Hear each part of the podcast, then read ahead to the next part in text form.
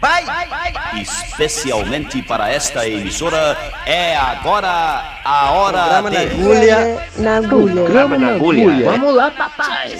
É nóis.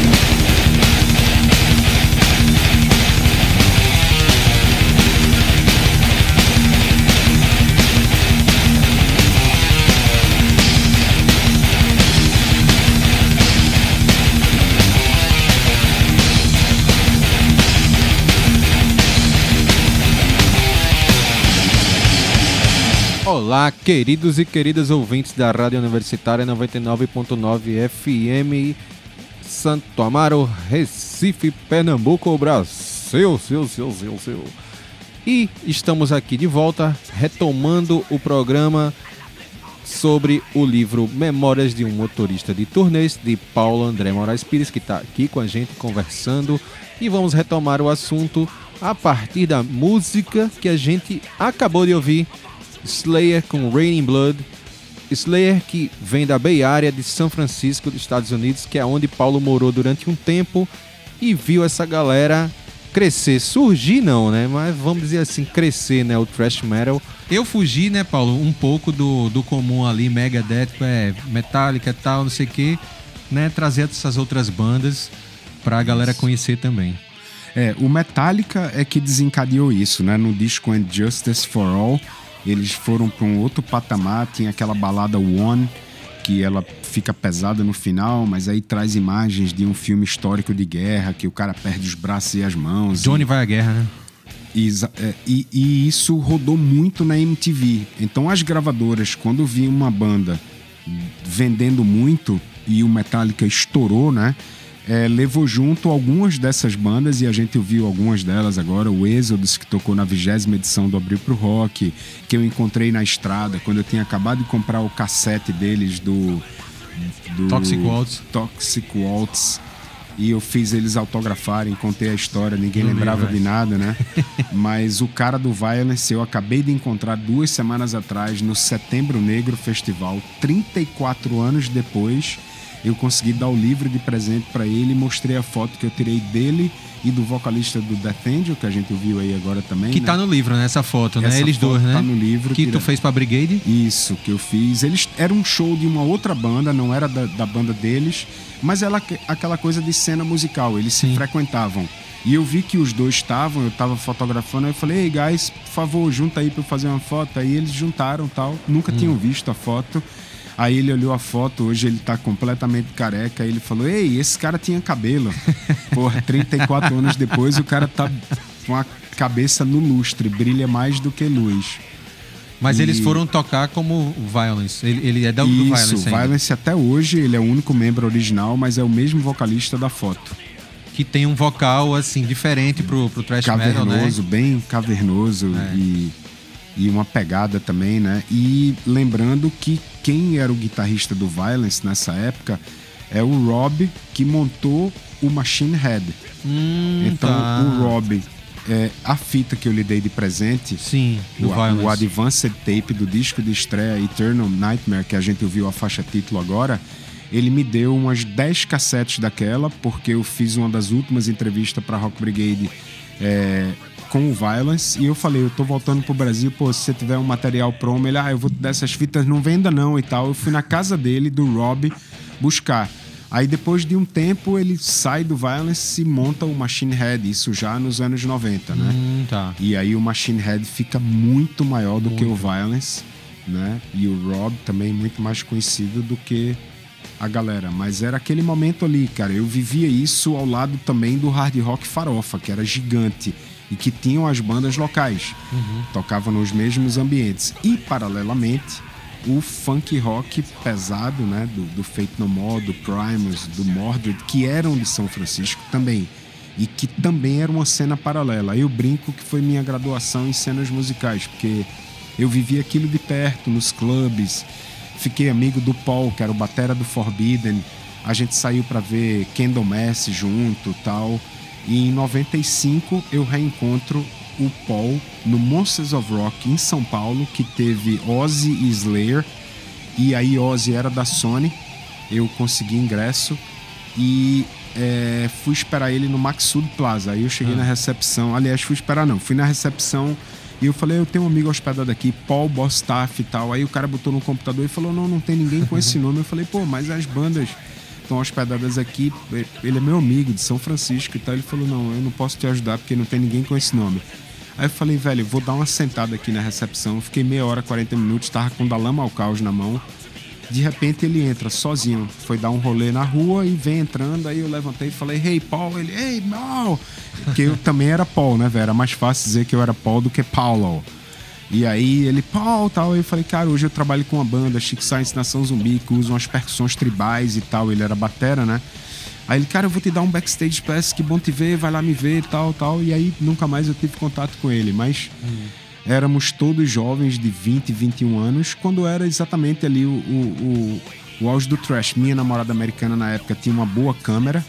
Eu também fotografava carros usados para um jornalzinho de venda de carros usados. E aí, uhum. com essa máquina boa dela, eu comecei a fotografar os shows. Uma forma também de eu começar a entrar de graça nos shows como correspondente internacional da Rock Brigade.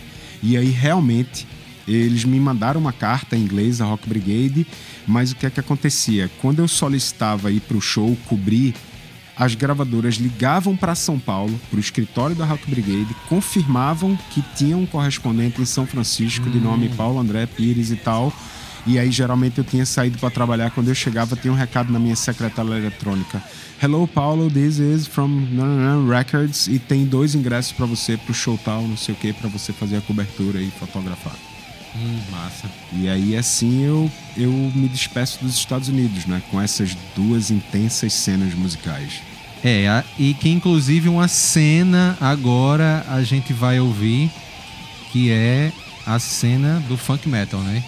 Que é a gente vai ouvir Primus, que tu fala assim, um cara engraçado, né? No, no... É, eu fui ver, na verdade, a Death Angel, né? A Death Angel era uma banda incrível porque os caras eram muito jovens, adolescentes. Eu acho que o mais jovem que aparece numa foto no livro é, eles são filhos de imigrantes filipinos, mas eles eram primos entre si, hum, parentes. Hum, tá. E o mais jovem tinha 15, 16 anos, era um menino, realmente. E aí eu fui ver o Death Angel, eu acho que eu tenho o flyer desse show até hoje, e a Primus entra como banda de abertura. Eu nunca tinha ouvido falar na Primus.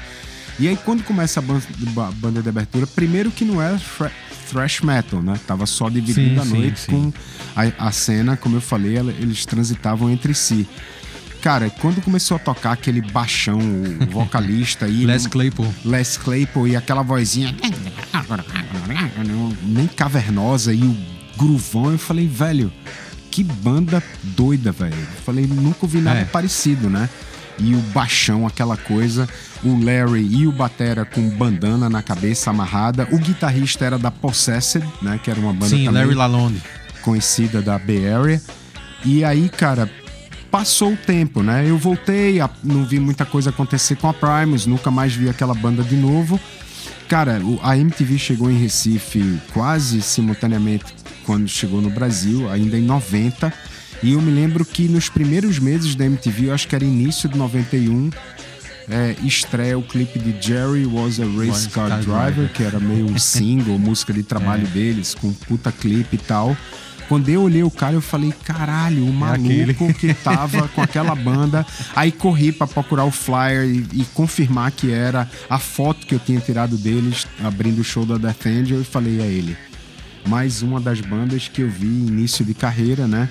Promissoras bandas em início de carreira, tocando para 100, cento e poucas pessoas no inferninho americano.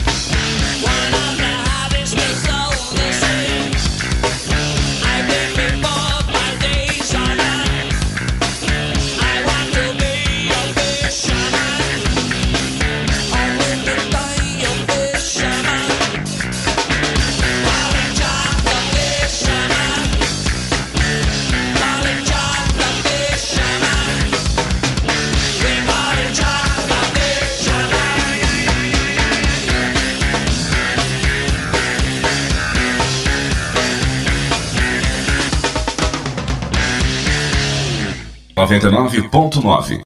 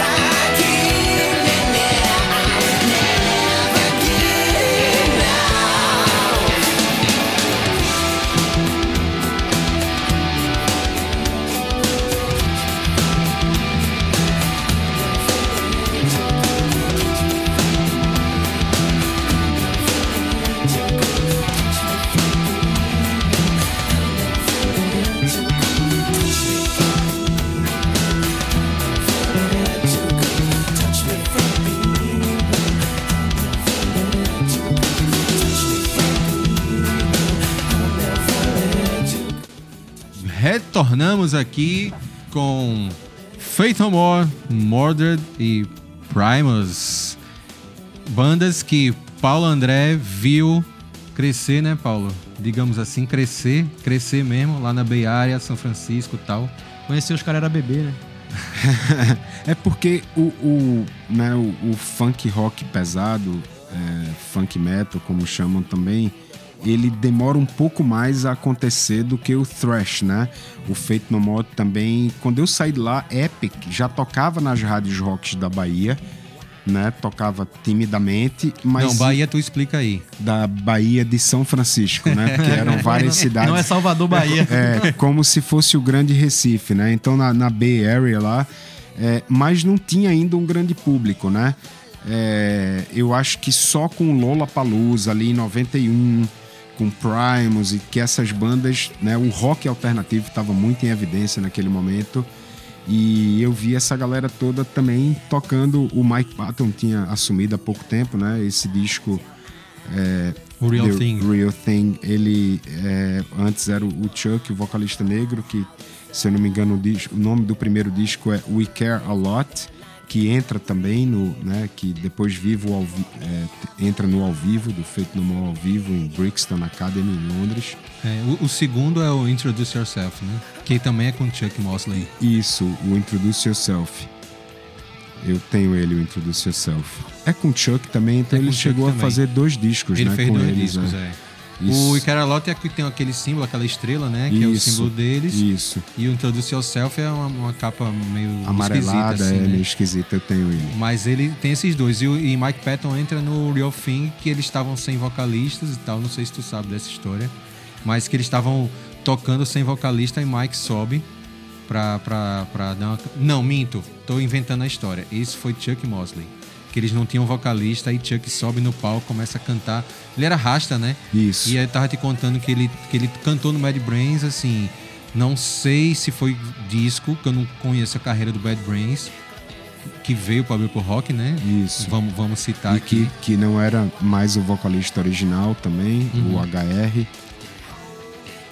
Mas enfim, a gente tava falando aí do Primus, Mordred e Fate No More. Isso, que era essa cena paralela, né? E, e aí marca muito os anos 90, né? Assim, eu pessoalmente, dos anos 90, o Fate No More tá entre as minhas cinco bandas favoritas, assim, que eu acompanhei, que tem os discos e tive o prazer de conhecer os caras aqui, que eu fui pro show 91. Fomos, né?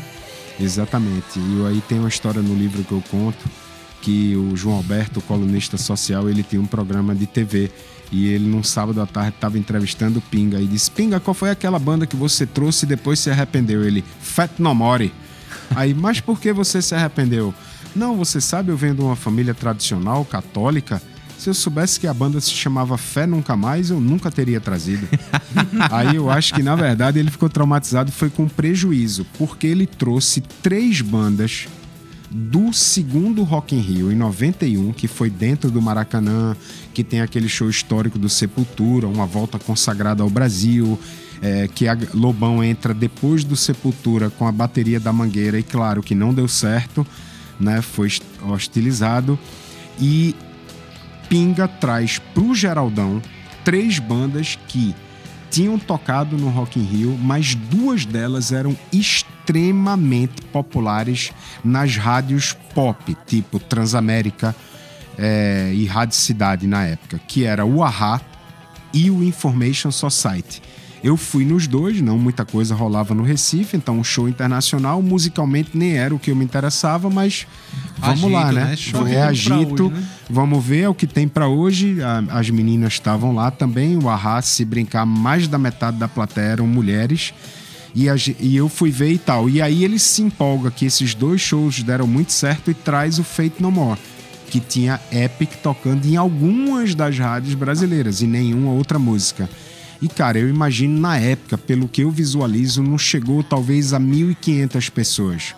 E deve ter dado um preju, porque a banda estava em evidência, não era suficiente, né, pra E ainda tinha a banda de abertura, né, Paulo? Maggie's Dream, Mag's Dream Rob Rosa. com Rob Rosa no vocal, ex-menudo, que levou algumas paradas. É, na época não, não era lata, era, era copo plástico. A cerveja era em garrafa de vidro, 91, aí você botava no copo plástico e uma galera jogou copo plástico com algum líquido dentro, porque não aceitava, né?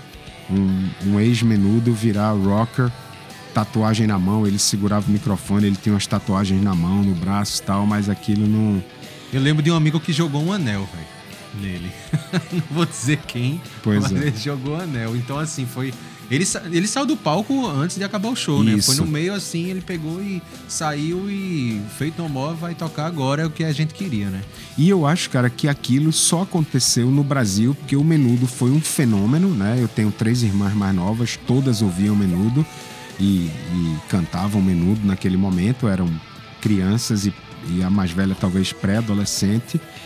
E a galera do rock não aceitou que o ex-Menudo viesse cantar rock no Recife abrindo Fate No More. Pois é, Paulo, eu não, eu não lembro se o Max Dream só tocou aqui, mas eu sei que ele levou uma saraivada de, de cuspe e de lata e de copinho e o cara não cantou até o final, né? Mas enfim, foi massa, a gente viu ali, feito no More, foi fantástico aquele show. E aí vamos retomar aqui a conversa sobre os clubes sociais. A gente vai ouvir aí três músicas que tocaram a exaustão naquela época ali, onde Paulo contextualiza. Depois das músicas, ele vai contar umas histórias pra gente aqui que ele vivenciou. Vamos ouvir Mas Que Linda Estás, que é um break aí dos anos 80, que era um break pop e tal, que era daquele figura é, que criou Gretchen também, o Mr. Sun, né? E vamos ouvir Eduardo Duzek com Barrados no Baile e Clarear com Roupa Nova, que tocou também bastante. É uma banda que tocou, gravou, né? Tocou, não gravou milhares e milhares de músicas, né? Com, como banda de estúdio e tal. E depois virou The Funks e depois virou o Roupa Nova. Simbora!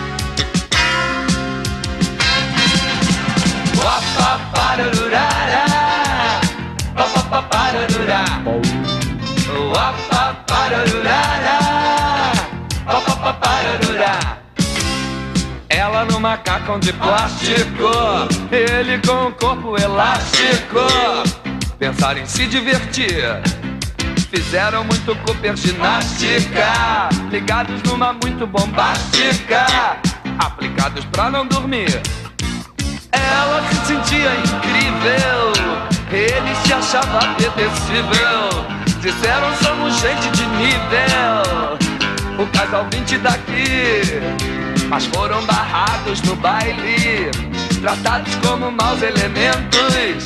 Lá dentro rolando Bob Marley, cá fora por favor documento. Barrados no baile, uou, uou. Só viviam dando detalhe, barrados no baile, uou, uou. E meu amor nem me fale, mas isso é que dá, cê querer frequentar. Barrados no baile, uou, uou, só viviam dando detalhe.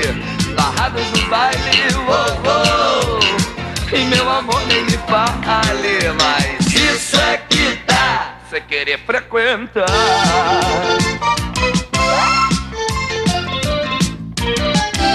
Tentaram argumentar, somos chiques. Ele de leve sugeriu um trambique. Lhe deram uma bofetada. Pensando que a finesse não importa. Ela gritou: Olha que arromba essa porta. Já levando uma pernada.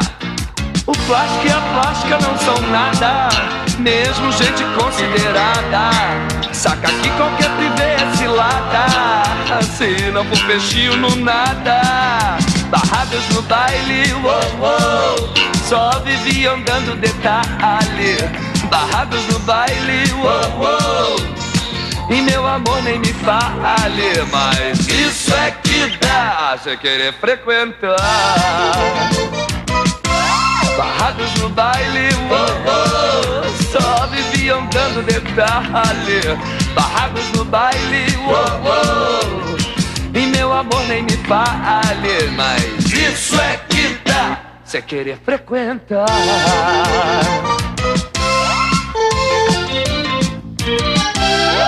Dupla que era chique na entrada, amarrotada teve que sartar.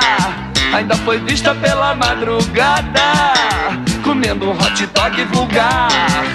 Pois foram barrados no baile, tratados como maus elementos. Lá dentro rolando Bob Marley, cá fora por favor documento. Barrados no baile, uou, uou, só viviam dando detalhe. Barrados no baile, uou, uou. E meu amor nem me fale, mas isso é que dá, cê querer frequentar.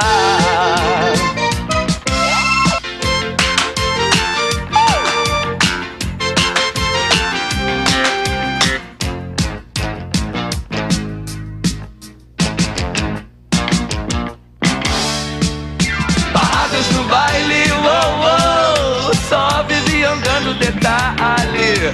Barrados no baile, uou, uou, e meu amor nem me fale, mas isso é que dá, cê querer frequentar. Isso é que dá, cê querer frequentar.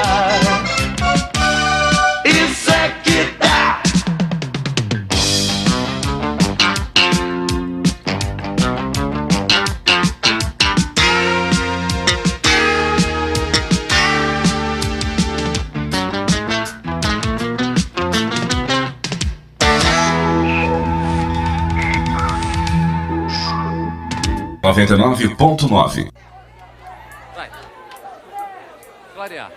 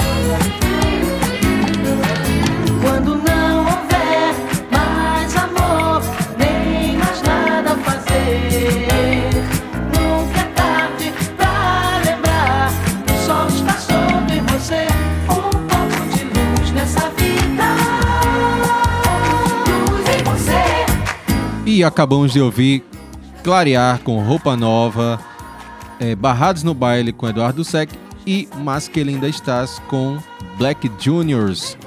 E aí, Paulo, essa vibe de, de, de boate, discoteca e tal, conta aí pra gente essa, esse tempo que tu vivenciou. Então, essa vibe era reproduzida aqui. Eu tinha 11 anos, morava no Espinheiro e ia pra matinê ao domingo, domingo, né? De 3 da tarde às 6 da noite, 7 no máximo.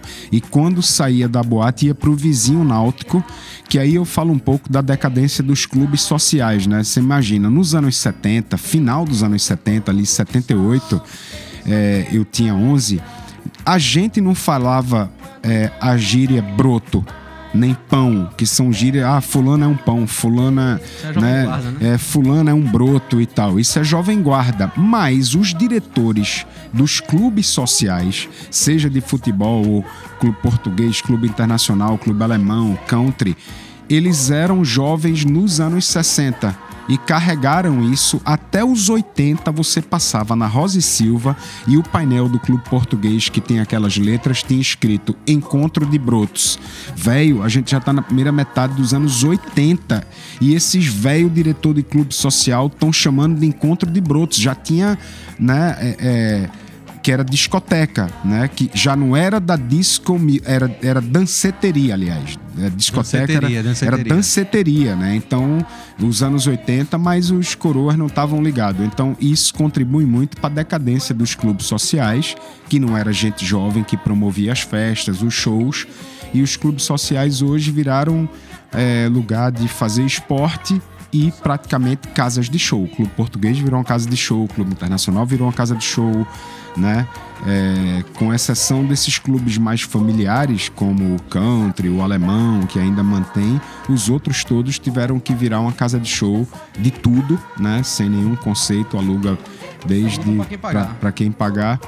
Mas é isso, eu tenho certeza que essa falta de entendimento do tempo e do espaço ali nos anos 80, né? Eu posso dizer que no final é, dos anos 80, depois que eu voltei de três anos nos Estados Unidos, eu ainda peguei um carnaval no clube português.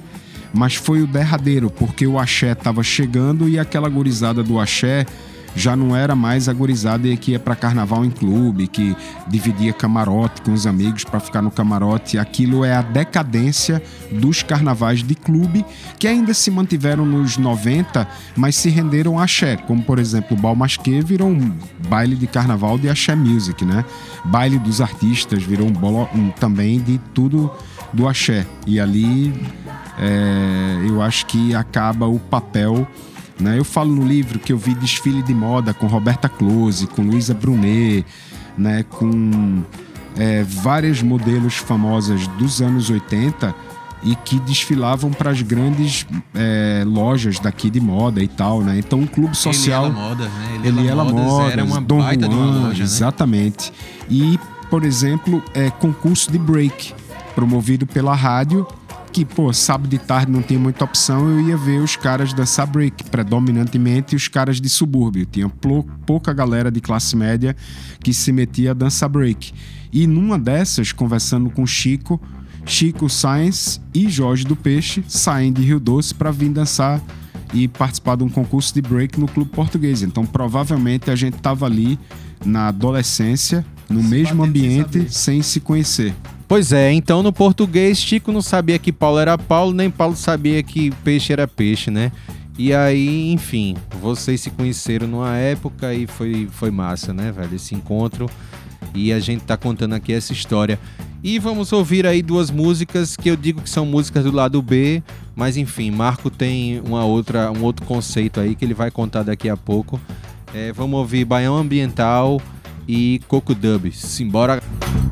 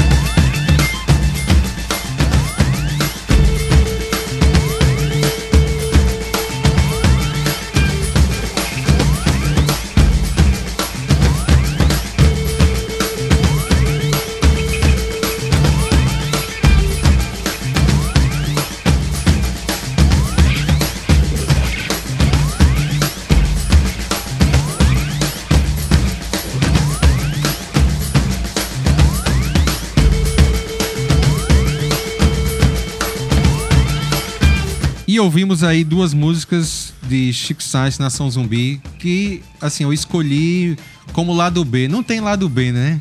Chico Sainz não tem lado B, mas eu pra, que... pra Recifense é tudo hit. É, pra Recifense Pode é ser tudo que hit. pro povo do Sudeste, do Sul, lá do Norte, não desmerecendo nenhuma dessas regiões aí, Centro-Oeste, etc. E, e lá no Japão, quem sabe, né? É. Mas aqui é tudo hit, velho. É, aqui pra gente é tudo hit, a gente conhece todas as músicas, ia pra show, cantava junto e tudo mais, né? Então, a gente ouviu aí Coco Dub e... Baião Ambiental. E aí, Paulo, conta aí pra gente essa história dessas duas músicas que a gente tava falando em off aqui, a gente começou a contar a história. Então, Baião Ambiental surgiu no estúdio nas nuvens, né? Num intervalo lá de gravação, a galera começou a tirar um som, Dengue levando o baixo e tal, e aí virou uma vinhetinha, né? Não é uma um- considerar uma música inteira, era como se fosse uma vinheta do disco mais longa assim, justamente de- desse experimento de estúdio, né?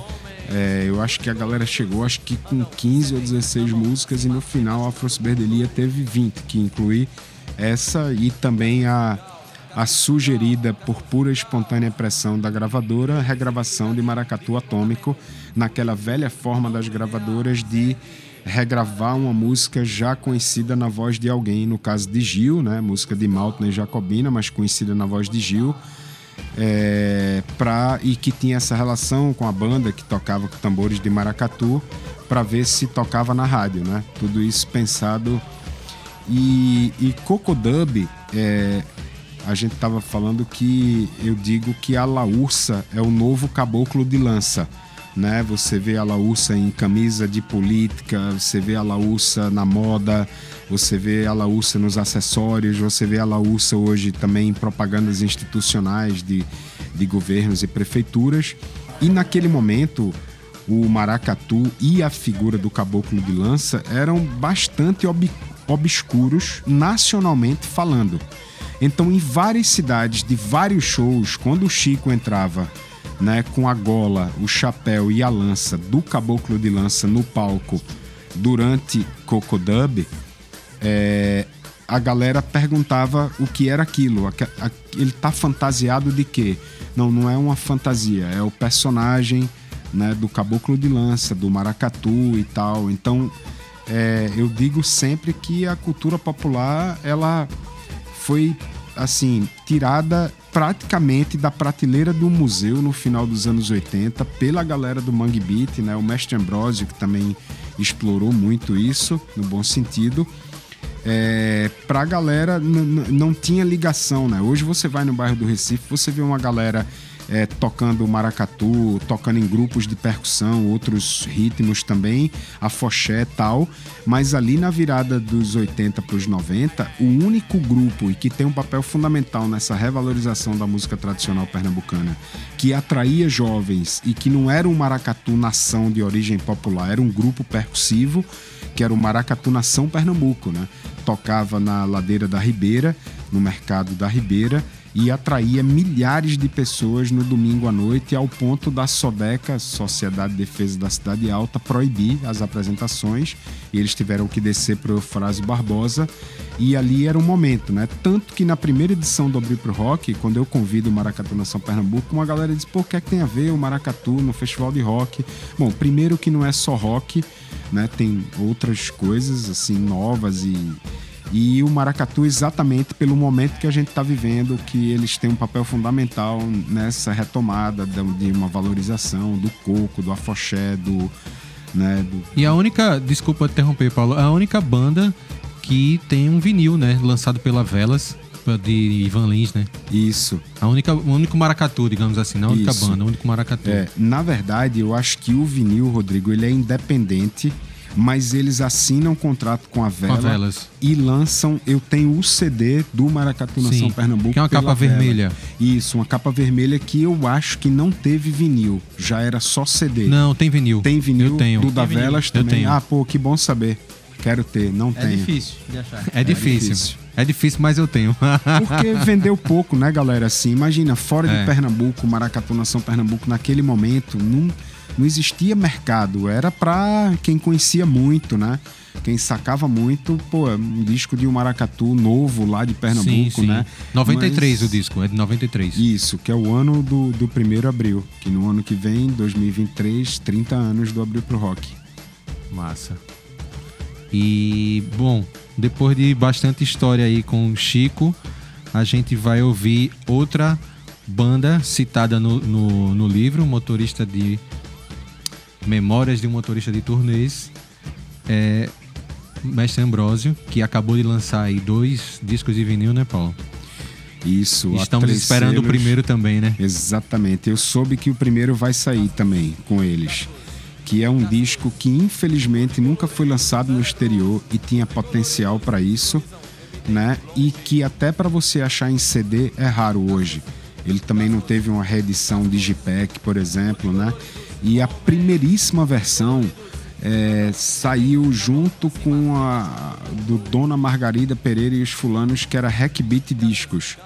E aí eu acho que era só para a primeira prensagem, na segunda prensagem já não tinha mais Hackbeat, já não, não tinha mais esse acordo com o Gucci e a banda né, acabou sendo contratada.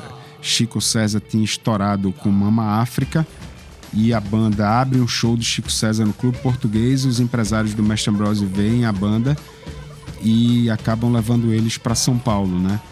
E pouco antes disso, em 96, na segunda turnê de Chico Science Nação Zumbi, o Mestre Ambrosio faz a primeira turnê deles, agendada por mim, que eu falo no livro, né? Quando o disco deles sai da Lama ao Caos e Samba Esquema Nós, de Chico Science Nação Zumbi, Mundo Universiado 94. Em 95 saiu do Mestre Ambrosio. Eu tinha voltado da primeira turnê, pego esse disco e começo a mandar para os festivais que eu tinha mandado da Lama ao Caos. E as respostas vêm tão rápidas quanto foi para da Lama ao Caos. E eu acabei agendando Portugal, eh, Alemanha, Bélgica e eles agendaram Luxemburgo e Maurício Silva, um artista visual daqui que morava em Barcelona, agendou uma casa clássica lá noturna de Barcelona chamada Bikini.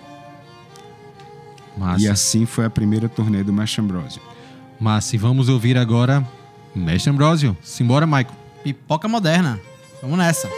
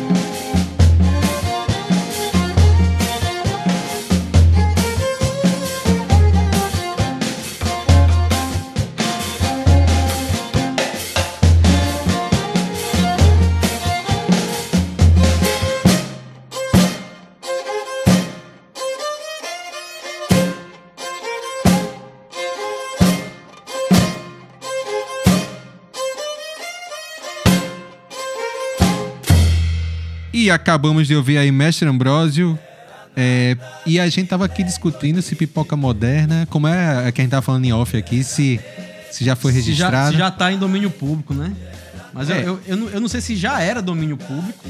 Tem que dar uma olhada aí no. no- no- Cara, acho que é a mesma coisa de mulher rendeira. Mulher rendeira não, marinheiro só. É. Marinheiro só, que, que é- muita é- gente acredita marinheiro só, mas marinheiro só é domínio público. É domínio público. Eu já vi Caetano, é, é, É porque aí. é- João Só, João Só também acreditar ele, João Só pi- piauiense, eu acho. Não, ao, seu, creditando borboleta pequenina. É, pois é, não Era sei como é que é isso, domínio né? público. Aí acrescenta dois, três versos. Não, agora é uma música minha. É, né? pois é. Então, Pipoca Moderna, a gente tava falando de Pipoca Moderna aí, que foi tocada por Mestre Ambrosio, se ela é domínio público, se não é. Já, já que que teve, é. já teve Gil chamando o, o- o- a banda de Pif, né? No, no Expresso Sim. 2222. Que aí. que eu, eu já vi isso, eu acho que já vi Pipoca que- Moderna. Eu acho que a letra. A letra é de Caetano. Eu acho que a letra, se não me falha a memória E o aqui agora, posso estar falando é da besteira. banda Eu de acho que a letra é de Caetano, o instrumental é da banda de Pif. Hum, tá. E, e segundo Zé Teles, quem apresentou a banda de pífanos a Gil foi Jomar Muniz de Brito aqui, que segundo Teles é um guru da Tropicália, que Gil e Caetano vinham aqui para trocar ideia com Jomar e Jomar apresentou esse universo aí que digamos, a música de Pernambuco bem diferente da música da Bahia, né? Tão diversa quanto, mas bem diferente do que eles conheciam da- do estado deles. E aí a gente tava falando de quê, Paulo? No... Não, a gente falou do, do, do Mestre Ambrósio, que rolou aqui Pipoca Moderna. E a gente tá- já tá emendando com a próxima música. Que vai ser o nosso, nosso finalmente aqui, o nosso gran finale. É, mas aí a gente tem que falar antes porque a gente tá encerrando o programa. né? Exatamente. Aí tem que conversar agora sobre. Falar sobre Scream Poetry. E aí, Paulo, tava falando, eu te interrompi. É Rei Naná, né? Scream Poetry. É, do Rei Naná, é.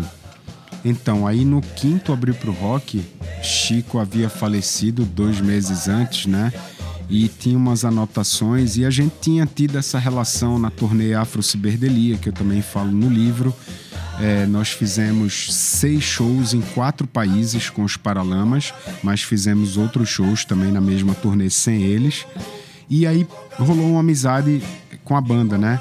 E a gente fez uma promoção no num caderno adolescente que tinha no Diário de Pernambuco, que era com um restaurante, aí você, se fosse sorteado, ganhava um jantar com os Paralamas. E aí a gente combinou com os Paralamas, né, de ir à noite para esse restaurante, e aí não me lembro, mas eram dois adolescentes leitores do caderno Tim do diário que ganharam. E nessa ocasião eu levei Gorete, a irmã de Chico, para apresentar para os Paralamas. E aí foi nesse jantar que ela entregou a música de Scream Poetry, que foi pro disco deles Rei Naná.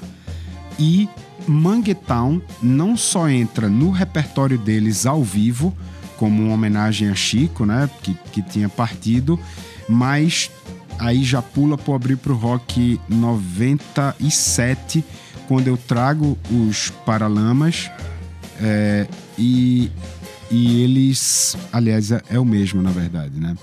Aí nesse mesmo abril 97, os Paralamas tocaram e voltam em 2000, três anos depois, já com show acústico, onde eles regravam Manguetown no repertório do acústico. Já estava nos shows e entra no repertório acústico. Então tem essa ligação, né? Tanto que eu falo no livro dessa parceria, desse encontro com eles, de como eles foram bastante humildes quando a gente se encontrou na Europa, que o irmão do Bi Ribeiro, Pedro, que cuidava do palco, disse, ó, é, a gente vai tocar primeiro em três shows e vocês vão tocar primeiro em três.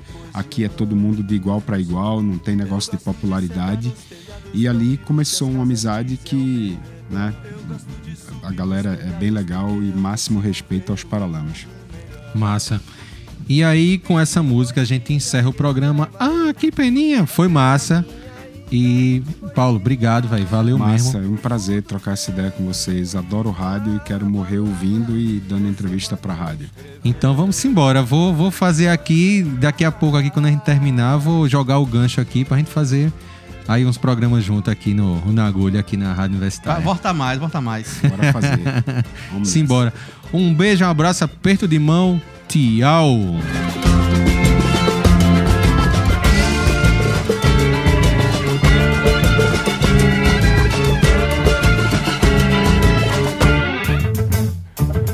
Posso sentir o que a paixão faz em segundos. Eu posso sentir o que o amor fez depois de anos. Eu gosto de sentar nos telhados pra ouvir o que as casas dizem ao meu redor. Eu gosto de subir nos telhados porque eu consigo ver o mundo melhor. Grite em poesias que eu te amarei Até a minha ida grite poesias palavra que você pode escrever. Grite poesia.